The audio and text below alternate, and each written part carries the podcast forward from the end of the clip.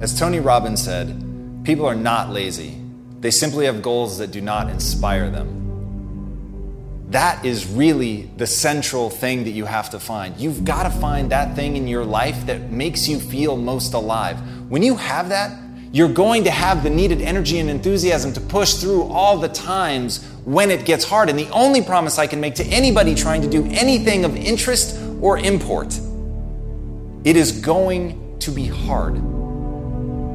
And when you find that thing that you love, as Tim Grover says, if you want to be truly successful at it, you cannot be content with pretty good. You've got to find an extra gear.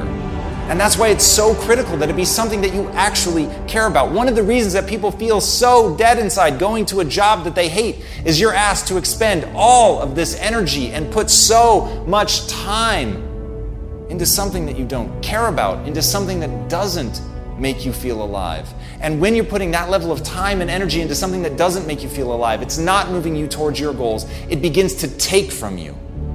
And when it is something that you're passionate about, you're willing to bust your ass because it gives you, it feeds you. And so even though it is incredibly hard, and even though it is a demanding mistress, as Jocko Willink said, discipline is the pathway to freedom.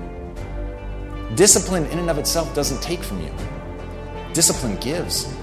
Discipline tells you what to say yes to and what not to. It actually lightens your load.